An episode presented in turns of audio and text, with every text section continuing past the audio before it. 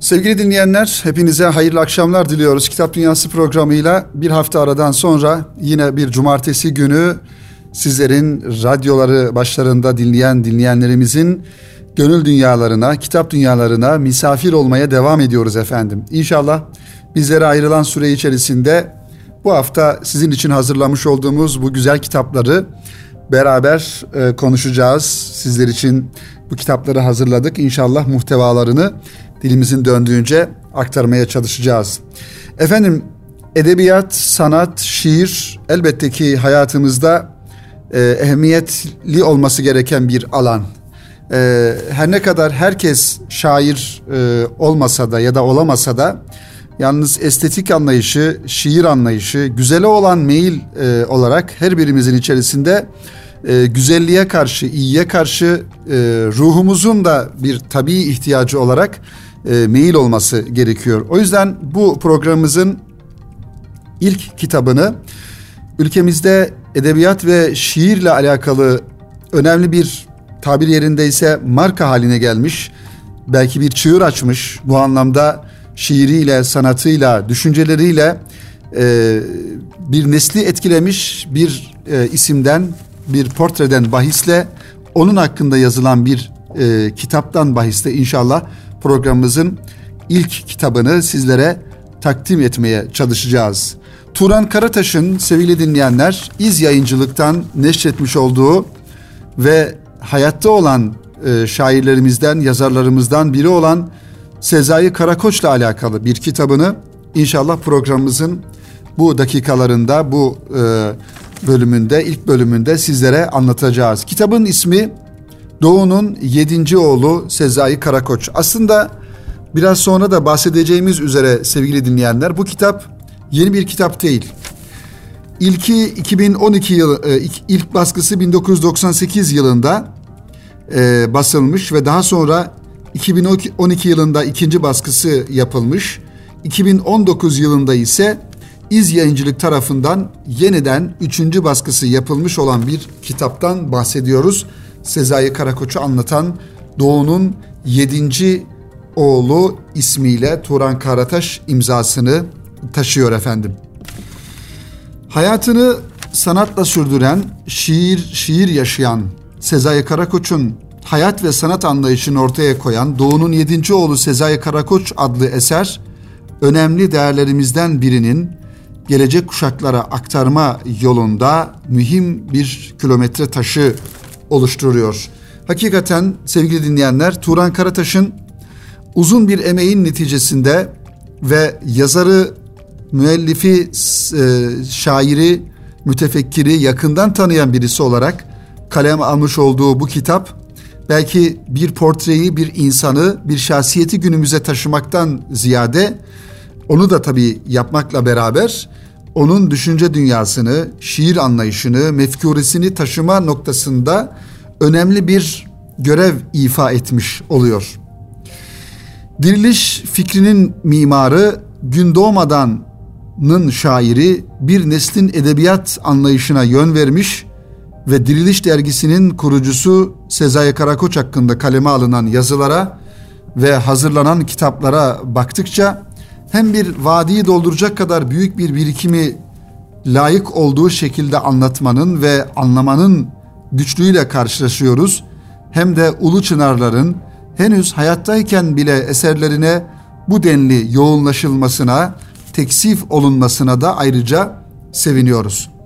Çünkü bizim geleneğimizde elbette kişiyi yüzüne karşı taltif etmek, övmek, yüceltmek doğru karşılanmasa da ancak özellikle sanat alanında bir takım e, faaliyetler ortaya koymuş. Edebiyat alanında çığır açmış ya da farklı hizmet alanlarında e, güzel ekoller oluşturmuş, güzel örnekler oluşturmuş insanları da insanların da e, şahsi manevi açıdan e, haklarını teslim etmek gerekir diye düşünüyoruz. Turan Karataş imzasını taşıyan Doğu'nun yedinci oğlu Sezai Karakoç büyük bir şair ve mütefekkiri anlamanın ve anlatmanın güçlüğüne talip olan kıymetli bir eser. İlk baskısı az önce de zikrettiğimiz üzere sevgili dinleyenler 98 yılında Daha sonra 2012 yılında ve en son olarak da 2019 yılında İz Yayıncılık tarafından üçüncü baskısı yapılarak kitap e, kendisiyle beraber şiir sevenleri ya da Karakoç'u takip edenleri, onun düşüncelerinden beslenen insanları bir manada bu kitaba yoğunlaştırmış oluyor. Şüphesiz Sezai Karakoç'un Koç'u incelemenin birçok zor yanı var. Zira Karakoç'un şiirlerinde e, şiirlerinin bir manada çok katmanlı olduğunu görüyoruz. Bu katmanların her birini tek tek incelemek, mısraların arasında gizlenmiş küçük ayrıntıları bulmak ve tüm bunları yaparken bir biyografi çalışmasının sınırları içinde kalmaya çalışmak bu zorlukların birkaçından bazıları. Turan Karataş da bu zorlukların üstesinden başarıyla gelmiş ve bu küçük ayrıntıları kitabına doğru yerleştirmeyi başarmış bir yazar ki bu alanda yani Sezai Karakoç'un edebiyat anlayışı, şiiri e, ni anlatan herhalde e, listenin başına yazılması gereken önemli kitaplardan bir tanesi bahsetmiş olduğumuz sevgili dinleyenler.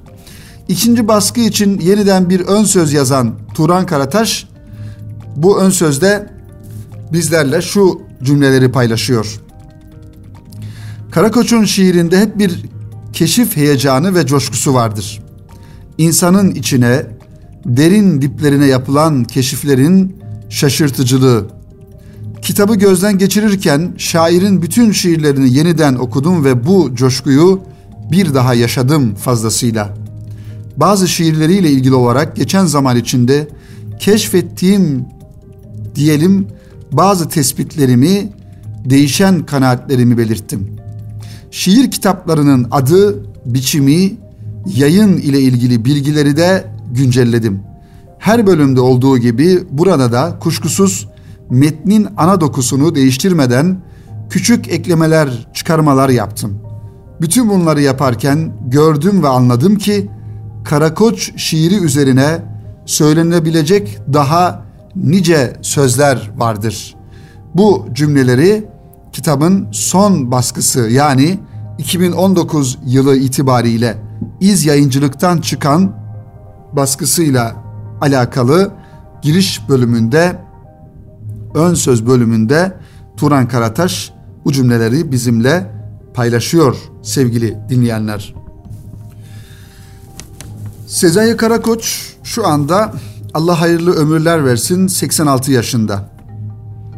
İlk baskısı 1998 yılında yapılmış bir biyografi kitabının yeni baskılarında yaşayan birinin hayatını yeniden gözlemlemek hatta takip etmek gerektiği aşikardır. Turan Karataş da kitabın her yeni baskısında değişmiş bilgileri ve eklenen yeni şeyleri yeniden gözden geçirmiş ve güncellemiş.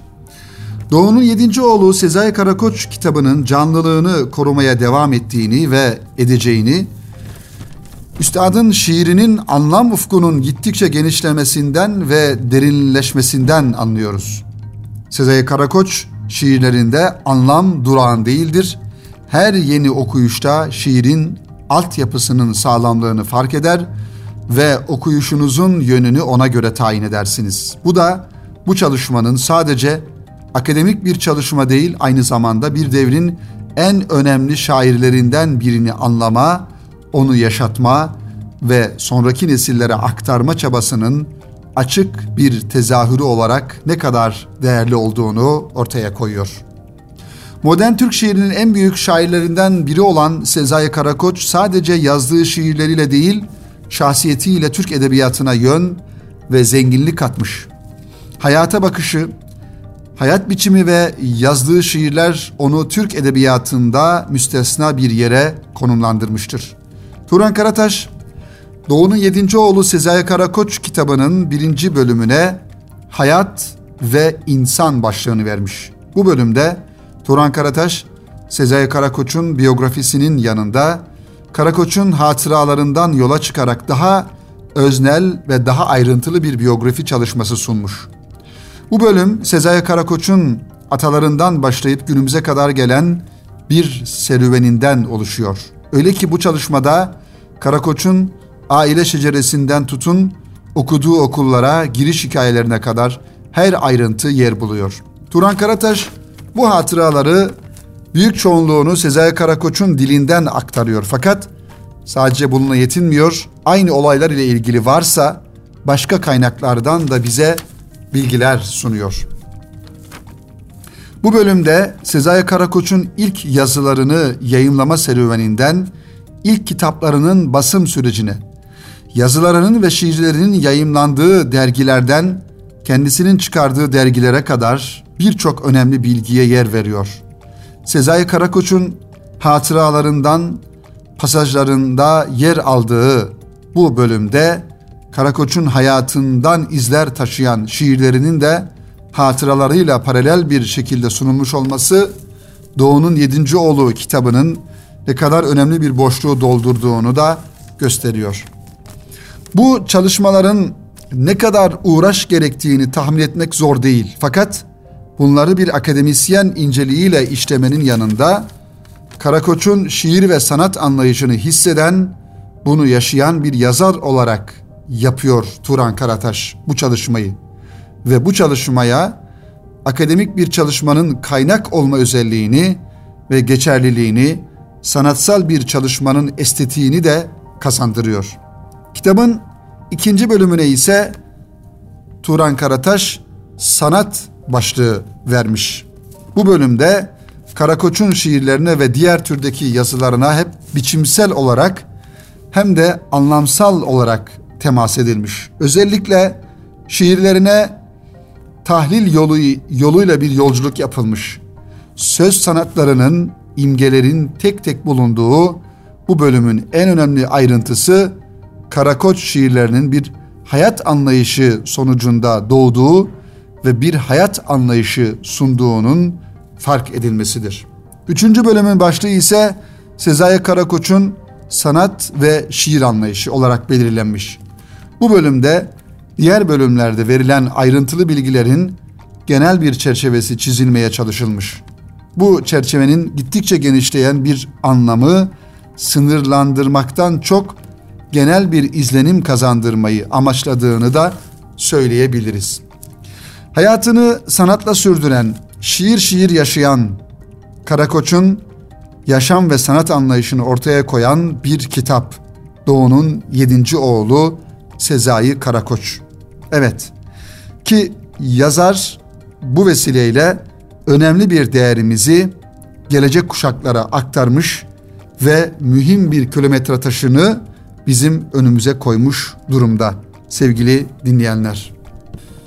Sevgili dinleyenler Sezai Karakoç ve onun gibi yakın dönem edebiyat tarihimize ve edebi anlayışımıza damga vurmuş olan insanları zaman zaman programımız aracılığıyla sizlerin dikkatine sunmaya çalışıyoruz. İşte Turan Karataş'ın bundan yıllar önce kaleme aldığı ve hakikaten hacimli bir eser olarak yayınladığı e, Doğu'nun Yedinci Oğlu Sezai Karakoç isimli kitapta hem bir e, edebi karakteri hem bir düşünce insanını bir tefekkür e, insanını tanıma hem de onun yazmış olduğu edebi eserlerini ortaya koymuş olduğu edebiyat iklimini, edebiyat ekolünü daha yakından tanıma anlamında önemli bir e, köşe taşı e, kitabı olmuş oluyor. Bizler de inşallah programımız vasıtasıyla bu kitabı sizin ve ilgi duyan dinleyenlerimizin dikkatine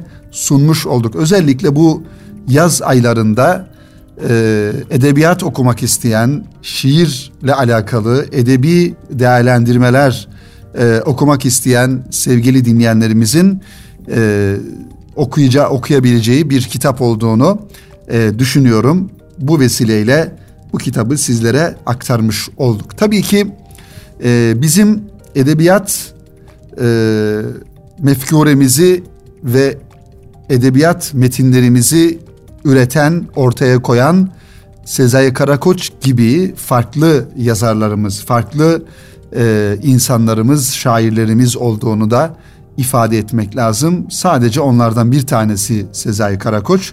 diğerlerini de okumak, anlamak ve edebiyat alanında edebi bakış açımızı, e, düşünce dünyamızı bu istikamette e, geliştirmek gerekir diye düşünüyorum sevgili dinleyenler. E, geçtiğimiz hafta zamanımız kalmamıştı. Birkaç tarih kitabından sizlere bahsetmiştik. Özellikle e, beğeniyle takip ettiğimiz Derin Tarih dergisinde e, tanıtılan, anlatılan bazı kitapları programımız vasıtasıyla sizlere sunmayı e, arzu etmiştik. İnşallah şimdi kısa bir ara verelim sevgili dinleyenler. Aranın ardından bu bahsettiğim kitapları ikinci bölümde Kitap Dünyası programının ikinci bölümünde sizlerle paylaşmaya devam edelim efendim. Şimdi kısa bir ara.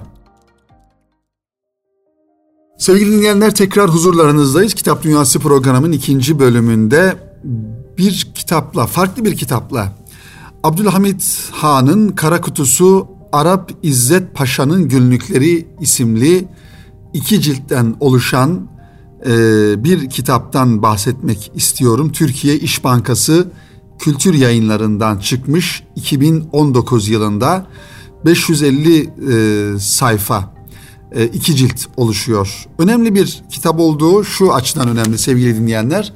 Malumunuz 2. Abdülhamit Han'ın devlet siyaseti, yönetim tarzı tezlere konu olmuş ve tarihi bir şahsiyet olarak yakın dönemde aslında çok uzak bir dönem değil. Bundan 100 yıl önce yaşamış e, Osmanlı'nın son e, padişahlarından, halifelerden birisi ve günümüz Türkiye siyasetine de önemli e, projeksiyonları olmuş ve etkileri olmuş bir isim olması hasebiyle onun hakkında yazılan her kitabın e, ehemmiyetli olduğunu düşünüyoruz ve zaman zaman programımızda tanıtıyoruz. Türkiye İş Bankası e, kültür yayınları dedik ve iki ciltten oluştuğunu söyledik bu kitabın. Bakalım Arap İzzet Paşa'nın günlükleri e, olarak gün yüzüne çıkan ve Abdülhamit Han'ın kara kutusu olarak bilinen e, bu isim ve bu kitapla alakalı neler söyleyebiliyoruz? Sultan II. Abdülhamid'in en yakınlarından olan ve dönemin tarih kitaplarında Arap İzzet Paşa olarak geçen Ahmet İzzet Holo Paşa padişahın kara kutusu olarak bilinir. Yıldız Sarayı'nda vazife aldığı 1890 ile 1908 yılları arasında padişahın yanından ayrılmamış, adeta onun sağ kolu olmuştu. 31 Mart vakasının hemen ardından hayatının tehlikeye girme riskine karşı hükümdarın ısrarıyla önce Avrupa'ya oradan da Mısır'a gittiğini biliyoruz. Arap İzzet Paşa'nın. Padişahın dış dünya ile temasının sağlanması yanında memlekette olup bitenler hakkında haberdar edilmesini de uhdesine almıştı. Ayrıca devlet birimleri arasındaki irtibatların sağlanması noktasında da kilit rol oynadığı biliniyor. Ama asıl ehemmiyetli olan husus Sultan II. Abdülhamit gibi titiz bir padişahın bütün gizli temaslarını senelerce yürütmüş olmasıdır. Bahsettiğimiz eserin birinci cildi paşanın hatıralarının transkripsiyonu yani Latin harflerine aktarılmasından oluşuyor. Oldukça yorucu bir gayretin neticesinde elde edilen bu değerli günlük için Semih Mümtaz bir giriş yazısı kaleme almış. Paşa'nın üçüncü nesil torunu olan Semih Mümtaz uzun yıllar süren hedefine İsviçre'de gençlik yıllarında eğitimi için gittiği mahallenin köşesindeki bankada kavuşmuş, kuzeni Ali Ziya adına kiralanan kasadan dedesinin günlüklerini almış ve doğruca İstanbul'a koşmuş. İzzet Holo Paşa'nın Lozan'daki bir bankanın kasasından çıkan günlükleri beş defterden müteşekkildir. Gün gün eksiksiz bir biçimde kaleme alınmış olup 1895 ile 1908 yılları arasını ihtiva etmektedir. Tamamının 564 sayfa olduğunu söyleyen Mümtaz, aile içinde anlatılanlara dayanarak bir veya iki defterin bizzat paşanın veya çocuklarının ortadan kaldırma ihtimali olduğunu zikrediyor bu çalışmasının ön sözünde. Semih Mümtaz'ın takdiminden sonra günümüzde Cumhurbaşkanlığına bağlanan eski ismiyle Başbakanlık Osmanlı Arşivinden İzzet Holo Paşa'nın Sicil Kaydı selamlıyor okuyucuyu kitabın e, giriş bölümünden sonra. Akabinde de karşımıza günlükler çıkıyor. Hiçbir sansürün ekleme ve çıkartmanın uygulanmadığı ifade ediliyor takdimde. Zaten ikinci cildin tıpkı basım olarak yayımlanması böyle bir ihtimalin akla gelmesine mani bir durum. Olmasa dahi Osmanlı elifbasına hakim olanlarca çok rahat okunabilecek bir el yazısıyla karşı karşıyayız. Ee, Arap İzzet Paşa'nın kendi el yazısı. İlk cildin başında geniş kapsamlı bir indeks hazırlanmış. İzzet Holo Paşa bizzat fişleme suretiyle böyle bir konu tasnifini uygun görmüş. Dolayısıyla bütün ciltlerin başına bahis konusu olan defterin birer indeksi derç edilmiş durumda. Son kısımdaki aile fotoğrafları, mezar taşı fotoğrafları, İzzet Paşa'nın Mısır'dan İstanbul'a gelebilmesi için Ankara hükümetinin verdiği izin belgesinin orijinali de esere zenginlik katan unsurlardan bazıları. Sultan II. Abdülhamid'in muska taktığı, Mahmut Paşa'ya kızıp üzerine rovelver ile yürüdüğü, hatta daima üzerinde bir rovelver taşıdığı gibi ilginç bilgileri de güvenilir bir şahitten öğrenme fırsatı yakalıyoruz bu günlükleri okurken. Şurası bir gerçek ki Sultan II. Abdülhamit dönemi hakkında makale yazacak, tez yapacak araştırmacılar bu eseri elbette ki ihmal etmeyeceklerdir. Eserin tıpkı basımı olan ikinci ciltteki defter numaralarının belirtilmeyişi ilk cildin sonuna şart olmasa da küçük bir lügatçenin konulmayışı bu özel ve titiz neşrin nazar boncuğu kabilinden kusurları olarak zikredilebilir. Buna mukabil metni Osmanlıcadan Latin harflerini aktaran İbrahim Kürel'in Küreli'nin gayretini de bir manada tebrik etmek lazım. Son sayfasının yazılışı üzerinden bu yana tam 111 sene geçen günlükler o günlerin az bilinen, karanlıkta kalan ve hala tartışılan birçok meselesinin ayrıntılarına ışık tutuyor. 2500 adet basılıp satışa sunulan eser bundan sonra bu şekilde değil, sadeleştirilerek basılacak diye e, kitabın ön sözünden öğreniyoruz bu bilgiyi. Bu sebepten tıpkı basımıyla birlikte tam metni muhafaza etmek isteyen araştırmacılar ve koleksiyonerler ellerini çabuk tutsun diyoruz. Çünkü bu kitabın yeni baskısı farklı bir versiyonda basılacak. Bu bilgiyi de öğrenmiş oluyoruz. Evet sevgili dinleyenlerimiz bu e, özel bir kitap, tarihi anlamda bir vesika. E, gerçekten 2. Abdülhamit Han'ın e, en yakınında bulunmuş ve e, 1900 e, 1890 ve 1908 yani 18 yıl boyunca padişahın yanından hiç ayrılmamış ve günlüklerini tutmuş, gün gün yazmış.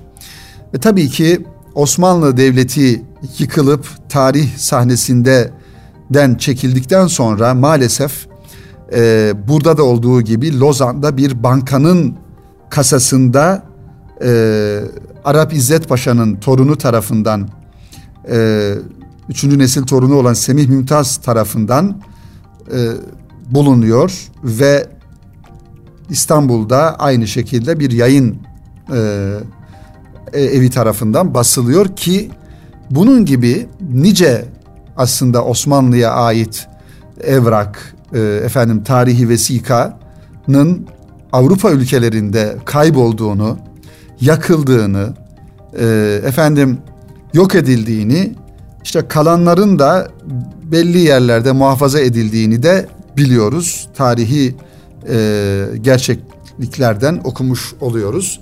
E, bu da onlardan bir tanesi olmuş oluyor. Ne e, ne güzel ki e, gün yüzüne çıkmış ve Türkiye İş Bankası Kültür Yayınları bu ki kitabı e, hem orijinali hem de Türkçesini yayın hayatına kazandırmış. E, önemli bir eser olduğunu düşünüyoruz ve tarihi e, geçmişimize ışık tutacağını, Abdülhamit Han'ı daha yakından tanımak isteyen sevgili dinleyenlerimiz için e, bir vesika olduğunu da ifade edelim sevgili dinleyenler. Birkaç kitap var onların da isimlerini zikredelim e, yine tarihle alakalı. Kurtuluş Osman Gazi ee, ve Osmanlı'nın Karacahisar ve Osmanlı'nın temelleri Cezmi Karasu tarafından e, kaleme alınmış. Karakum kitaptan çıkmış bu kitapta. Yine küçük e, Türk tarihi evet Küçük Türk Tarihi ismi de enteresan bu kitabın.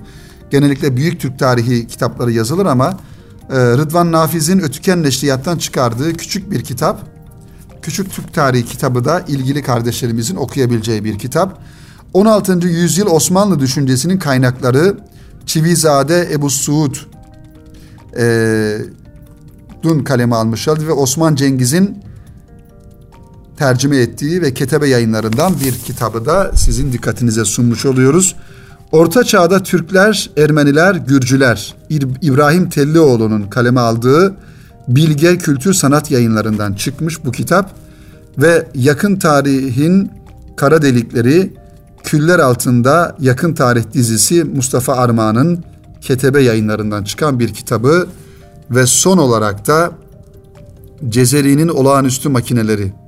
Herkes için Cezeri isimli bir kitap.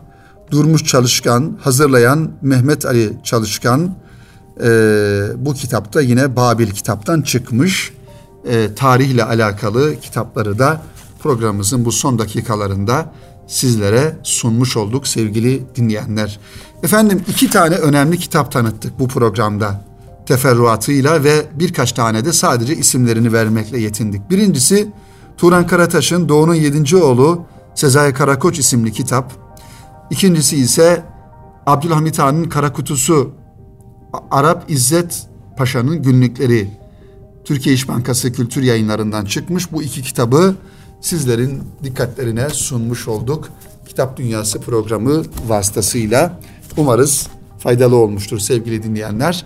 Ee, önümüzdeki hafta yeni kitaplarımızla e, inşallah huzurlarınızda olacağız. Bizleri radyoları başlarında, araçlarında e, ve farklı mekanlarda, ülkemizin, Türkiye'mizin farklı illerinde, ilçelerinde dinleyen kitap dostları olan sizlere bu vesileyle en kalbi duygularımızı, muhabbetlerimizi gönderiyoruz efendim. Kitap Dünyası programı ve Erkam Radyo aracılığıyla. Önümüzdeki hafta yeni kitaplarla, yeni konularla tekrar huzurlarınızda olmayı temenni ediyor. Hepinizi Rabbimize emanet ediyoruz efendim. Hoşçakalın.